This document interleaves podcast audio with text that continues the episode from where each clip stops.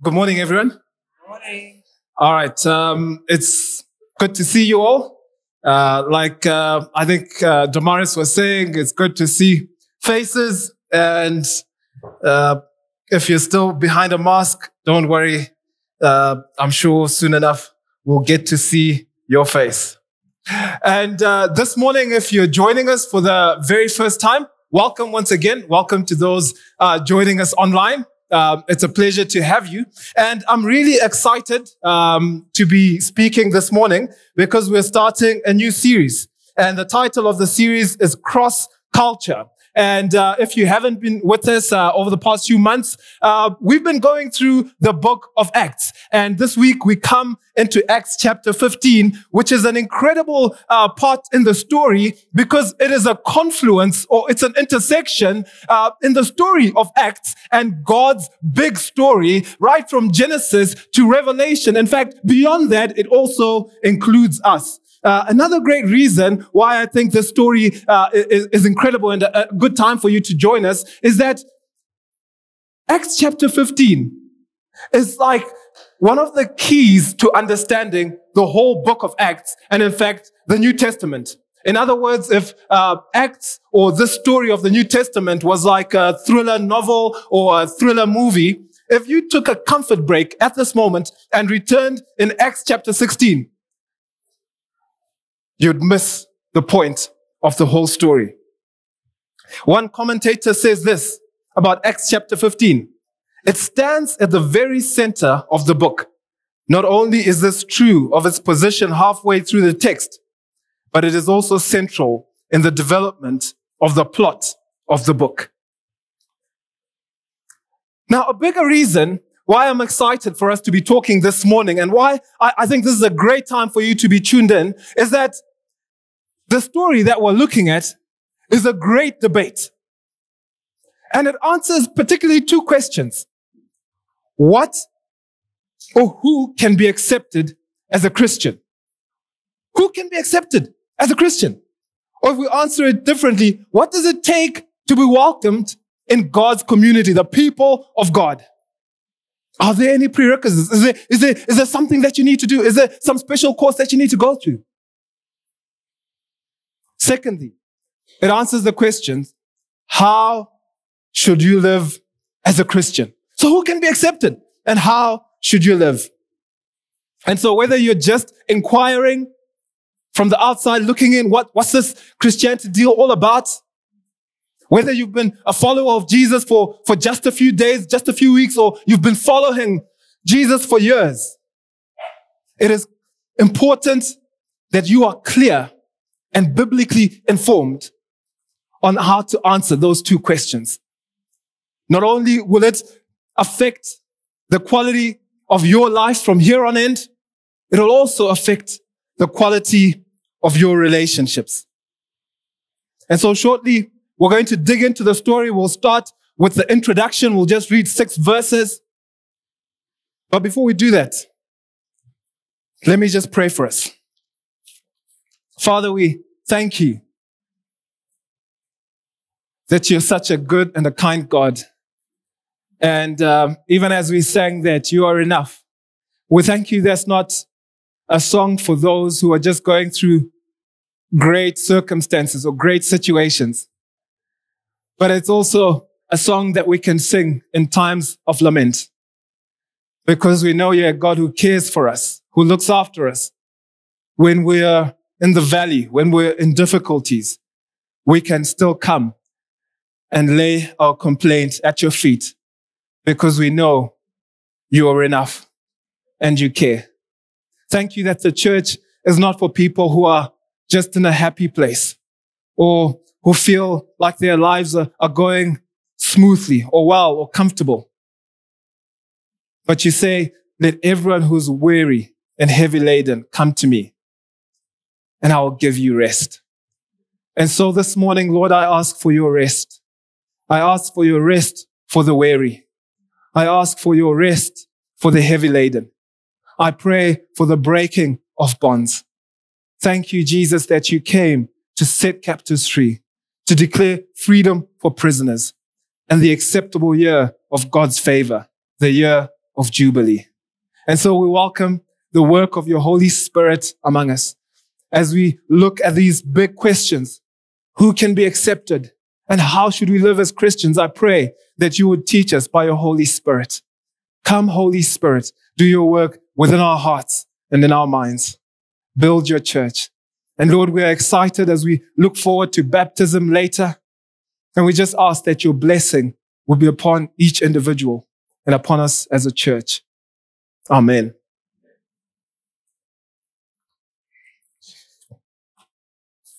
Great. So I will read from Acts chapter 15 and um, you can just follow.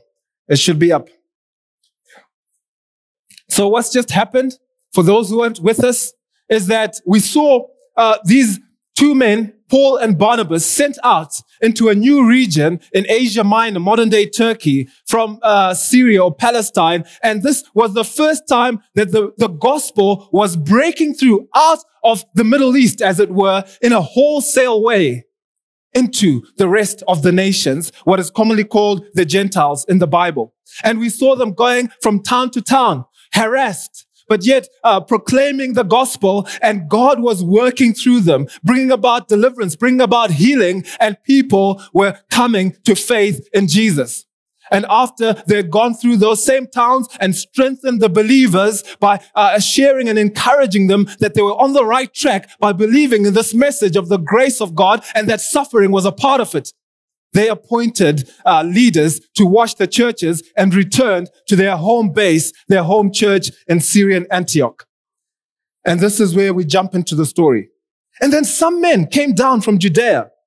So Judea is kind of Palestine, Israel. This is the mother region, as it were. And they were teaching the brothers, unless you are circumcised according to the custom of Moses, you cannot be saved. And after Paul and Barnabas had no small dissension and debate with them, Paul and Barnabas and some of the others were appointed to go up to Jerusalem to the apostles and the elders about this question. So being sent on their way by the church, they passed through both Phoenicia and Samaria, describing in detail the conversion of the Gentiles. Actually, that the Gentiles that people in the nations are, are actually being saved without circumcision, without the law of Moses. And this brought great joy to all the brothers. When they came to Jerusalem, they were welcomed by the church and the apostles and the elders, and they declared all that God had done with them. But some believers who belonged to the party of the Pharisees rose up and said, it is necessary to circumcise them and to order them to keep the law of Moses. The apostles and the elders were gathered together to consider this matter. And after there had been much debate, Peter stood up and said to them, and we'll stop there for now.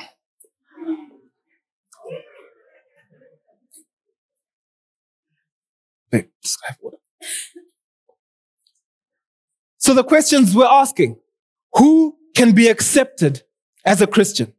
For those who believe the message of Christianity, this is not just a message of life and death, but a message of eternal significance. Big question.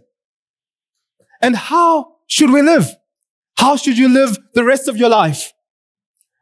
Now, to understand this debate, you know, I, I know it seems kind of out of context, out of what we do today.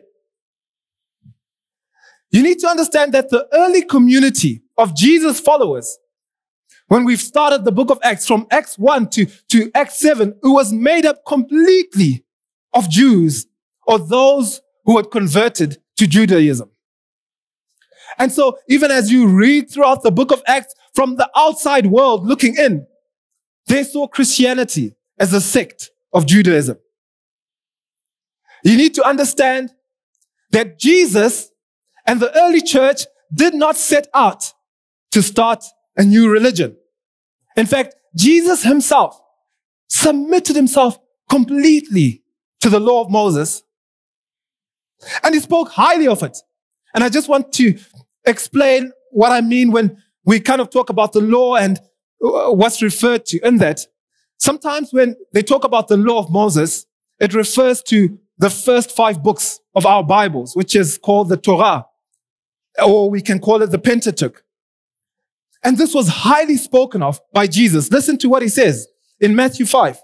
Do not think that I have come to abolish the law or the prophets. By that, he means the entire Old Testament. I have not come to abolish them, but to fulfill them. For truly I say to you, until heaven and earth pass away, not an iota, not a dot, not, not the, the least mark in, the, in Greek writing will pass from the law until all is accomplished.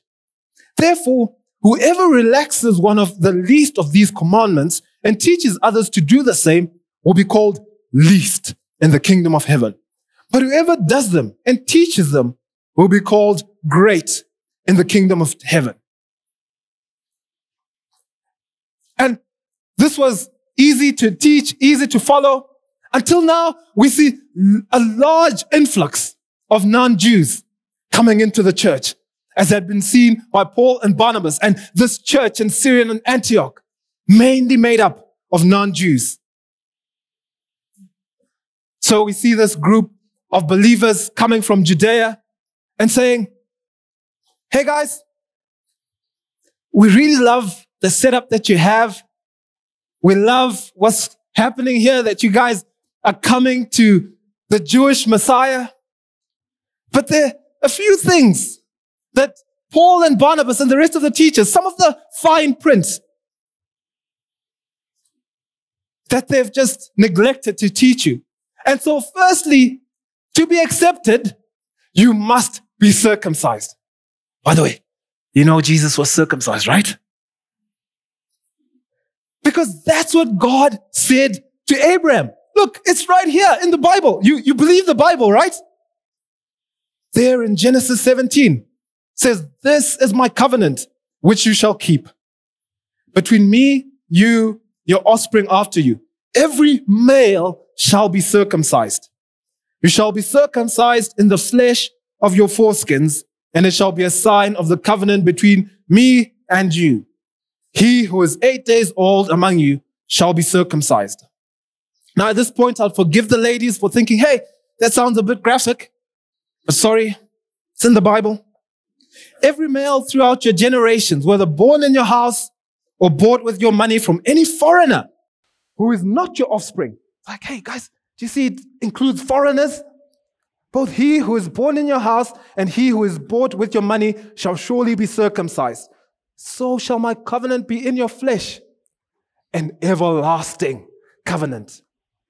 Actually, in Hebrew, you go that way. Any uncircumcised male who is not circumcised in the flesh of his foreskin shall be cut off from his people. He has broken my covenant. And then all the men who've been through the rites of passage are thinking, yeah, what's the big deal? Okay, listen to the second point. Not only must you be circumcised to be accepted, but you're now obliged to follow the whole law of Moses. So, as a way to live, in answer to the second question, follow the law of Moses. You know, Jesus followed the law of Moses, right? Now, you need to understand that this was an incredibly compelling and powerful message for the non Jewish believers at the time. So compelling and so powerful that in the region where Paul and Barnabas had initially gone in Galatia, they adopted this message and wanted to get circumcised and follow the law of Moses. And that's when Paul wrote the letter to the Galatians. It was so powerful that though Barnabas and Saul were these two respected leaders, the church said, hey, we, we can't solve it here. It's, it's just not enough for us to hear from Barnabas and Saul. We need to go to the mother church. We need to go where this thing started. We need to go to Jerusalem. And may I suggest four reasons why this message was so compelling? It was because of blessing, behavior, belonging, and becoming.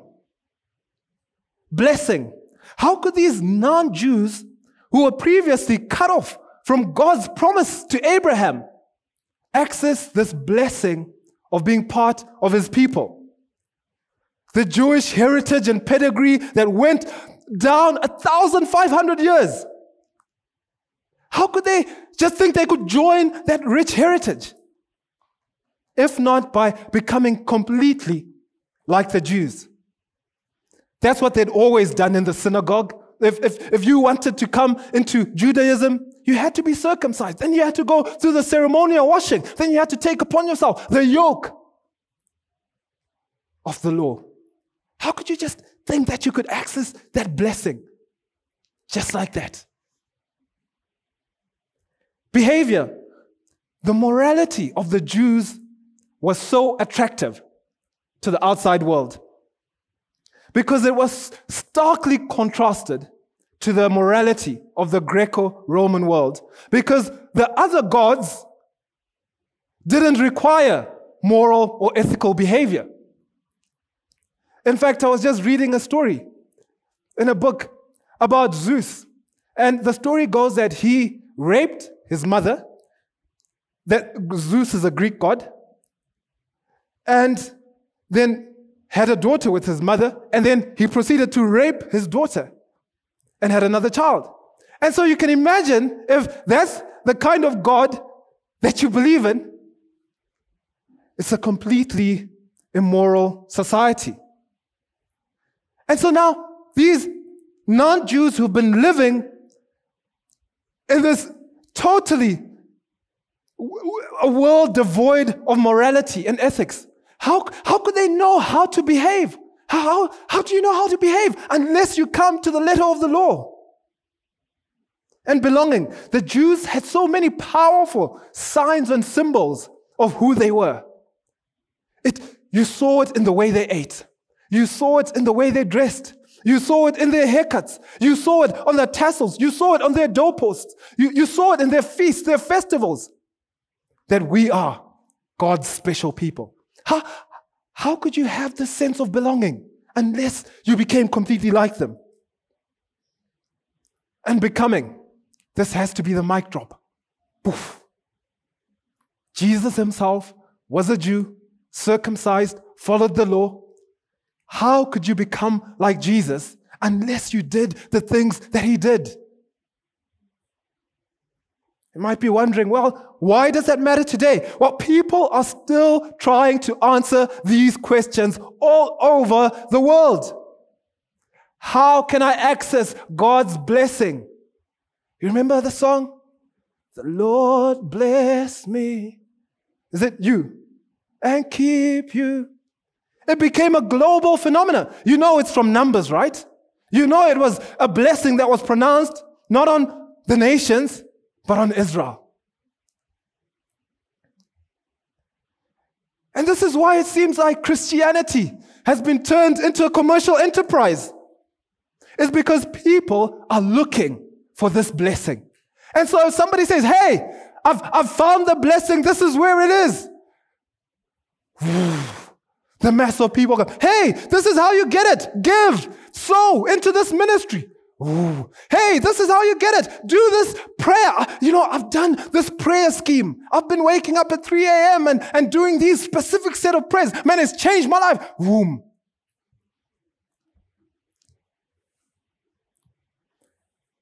And this is especially powerful for us Africans, right?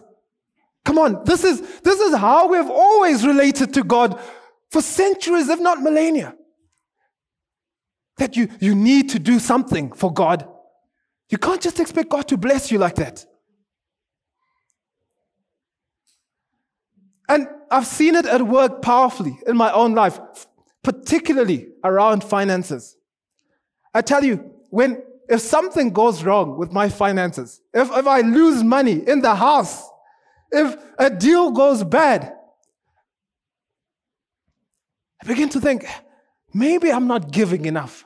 You know, that's it. I, I, need, I need to give more. And then God will bless me. Maybe I've, I've tied that blessing. And I know some of us, you're not thinking, I, I need to give more. You're thinking, there's someone out there who's holding on to my blessing.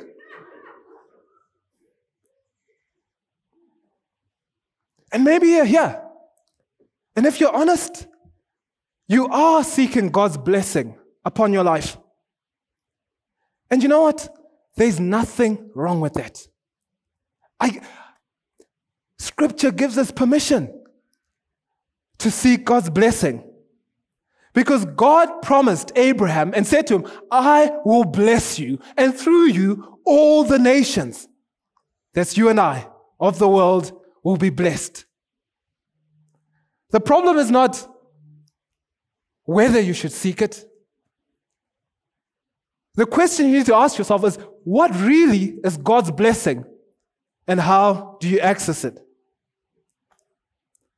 And then, secondly, how should I behave as a follower of Jesus? For some of you, if you're really honest, this is a daunting question, and actually, it's what's prevented you from following Jesus.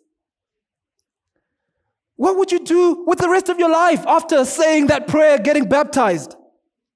Do we, do we just give you a Bible and say, hey, read it from cover to cover and, and, and follow it as best as you can? Will it suck the life out of you? Will you have to stop doing all the fun things that you like to do? Or maybe we just give you the Ten Commandments as a, as a starter pack and say, hey, just, okay, we're just starting, just make sure you avoid these 10 things, right? You can do that, just 10 things, come on. And then try read your Bible every day. Also try praying every day and then um, give 10% of your income. You know, that's, that's not too much to ask, is it? Um, attend meetings regularly. Okay, now you need to stop watching porn and sleeping with your girlfriend. And then, okay, by the way, you need to stop paying your taxes. And oh, yeah, also you need to stop lying on social media. And the list goes on and on. So how can you know how to behave as a Christian? If not through the letter of the law. Thirdly, how can I cultivate a sense of belonging amongst God's people? You know, how can the outside world, how, how can my identity and belonging start to shine through?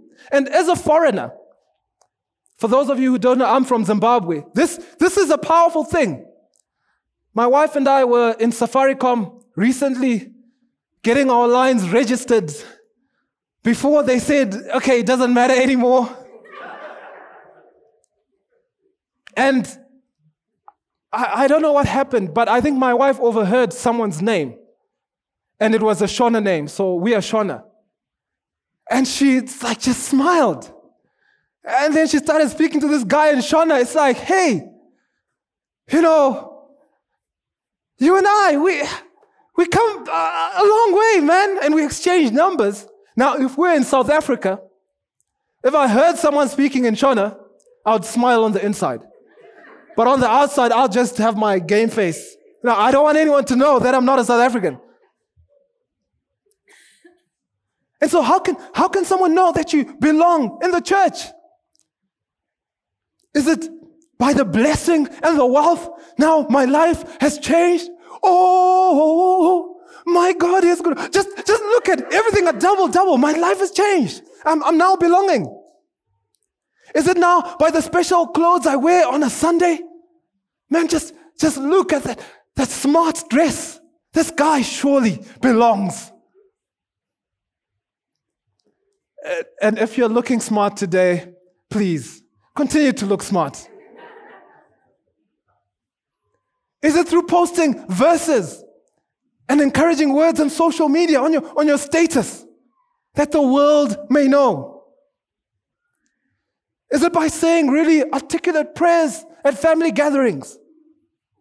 Starting your sentence, praise the Lord. Amen. You kind of ask yourself, okay, can I, can I still eat pork? Can I, can I still eat blood? And I know the last one kind of sounds a bit vampirish, but don't pretend like you don't eat mutura. And how, how can I become more like Jesus? Now, answering each of these questions potentially needs a sermon or a series of sermons on its own. And so I want to give you guys some homework. This is what I want you to do as the first application. I'd like you to set aside an hour this week. Read through the letter to the Galatians from start to finish. And preferably before you meet for life group. And then try answer each of those questions for yourself. Because what we're trying to do here is not teach you what to think, but teach you how to think. And so, how can I access the blessing? How do I behave? How can I belong? How do I become like Jesus?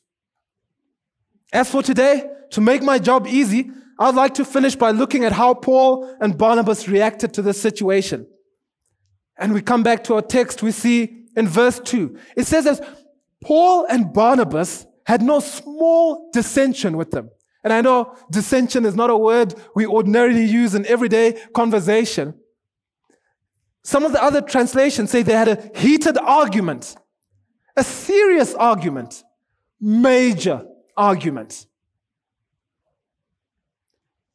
We see that Paul and Barnabas took what was being said very seriously. And in today's world where you can get cancelled, and it seems that the chief virtue is now tolerance and niceness, this kind of serious, major argument would make us uncomfortable. And this word that's used for dissension in the rest of the New Testament, six out of ten times it's, it's used for insurrection or rioting. And so, figuratively speaking, Paul and Barnabas started a riot. And we need to pause at this moment and say, have we become comfortable with false teaching within the church? Do we kind of just wave it away and say, hey, you're entitled to your own opinion. I'll stick to my own opinion, but let's not disturb the peace. Paul and Barnabas say, look, you can have your own opinion about whether Kenya Kwanza or Azimio la Umoja and who should be running mate, that's fine. You can have your own opinion about which is the best recipe for making apple crumble. That's okay. You can have your own opinion about whether it's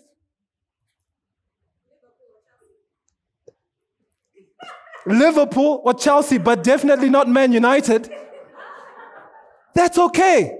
But when we come to matters of salvation, when we come to matters of how people are put right with God, when we come to matters of what it takes to be accepted as one who belongs to God, when it comes to matters of what it what it means to live as a believer and follow Jesus, we need objective truth.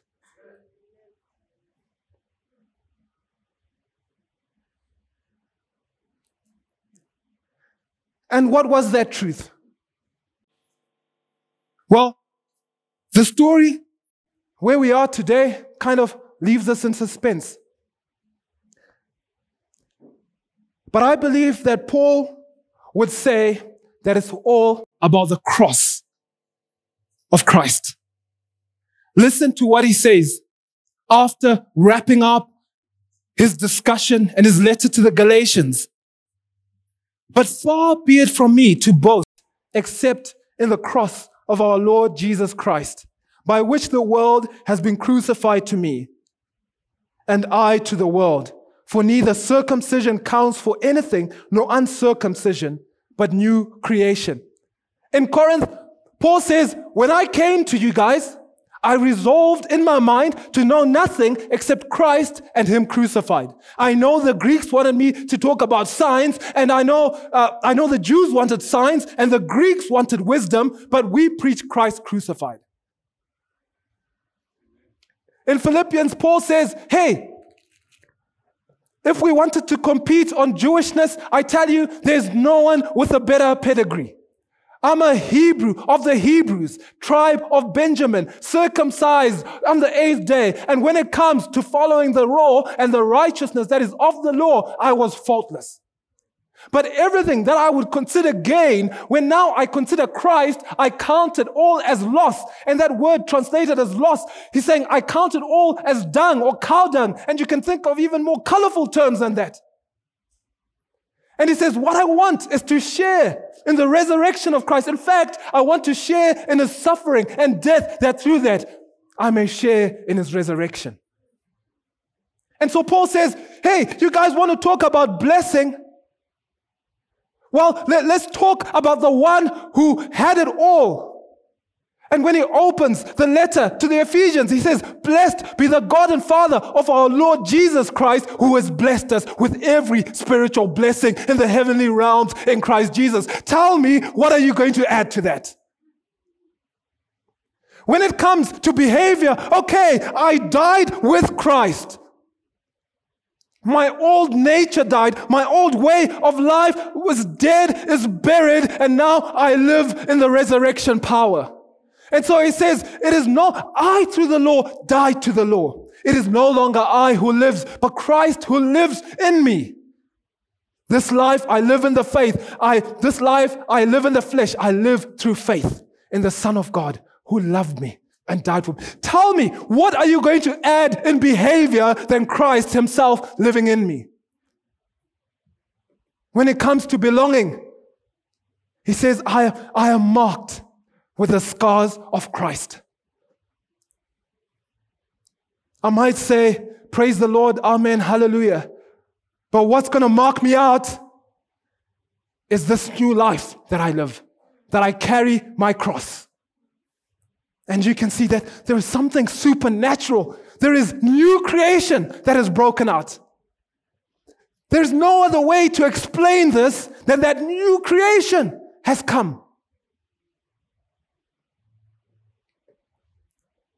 And when it comes to becoming like Jesus, there is no other way than the way of the cross. And friends, as a church, we're not here to give gimmicks. We're not here to give seven points to improving your life or four ways for you to have a better business, although we might have some business coaching sessions. We will have marriage coaching sessions. We will have parenting coaching sessions. But I want each and every one of us to be crystal clear that what we offer the foundation, the power, is the power of the cross. And this morning, we've got a unique opportunity to see that power fully on display as we head for baptism. Because people are not being baptized into one tribe church. People are not being baptized into the teaching of one tribe church. They're not being baptized into the eldership because none of these things can save. Only Christ who died and rose again and faith in him. And so as we head for baptism, it's a celebration and a reminder of the power of the cross. And if you're taking nothing else from my message, I want to leave you with two simple equations. Jesus, that is Christ crucified, plus anything is equal to nothing.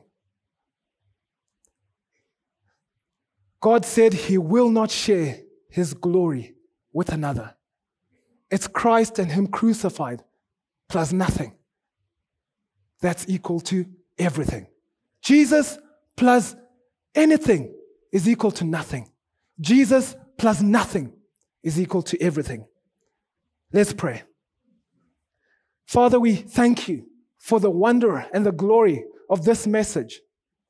I know it may sound foolish and it may sound weak, but to those who are being saved, it is Christ, the wisdom of God and the power of God. And so, Lord, this morning, I pray that your wisdom and your power would be at work in lives. I invite the work of your Holy Spirit. I invite the work of transformation, this reality that you die with Christ and are raised together with him. That through that you inherit the promises that belong to Abraham. Through that you can live a completely new life because the message of the cross is powerful. We pray as a church that would be centered on this message. We would not swerve to the left or to the right. We would not be moved by cultural pressures. Would not be moved by the needs that seem to scream loudest. But would we proclaim this message that is of first importance that Jesus died? And on the third day, he was raised again for our sins and justification and that we have a resurrected Lord, a Lord who is alive, who is working in people's hearts and lives, a Lord who is still producing testimonies, a Lord who is still turning lives around, a Lord who is still turning situations around, a Lord who is still breaking depression, a Lord who is still bringing joy, a Lord who still brings peace where there's anxiety, a Lord who still heals, a Lord who still mends marriages, a Lord who still mends relationships, a Lord who still gives hope to the hopeless and purpose to the purposeless because He is alive. And let this be our boast the cross of Christ through which we are crucified to the world and the world is crucified to us. Neither circumcision or uncircumcision benefit anything, but a new creation. Thank you, Lord. Amen.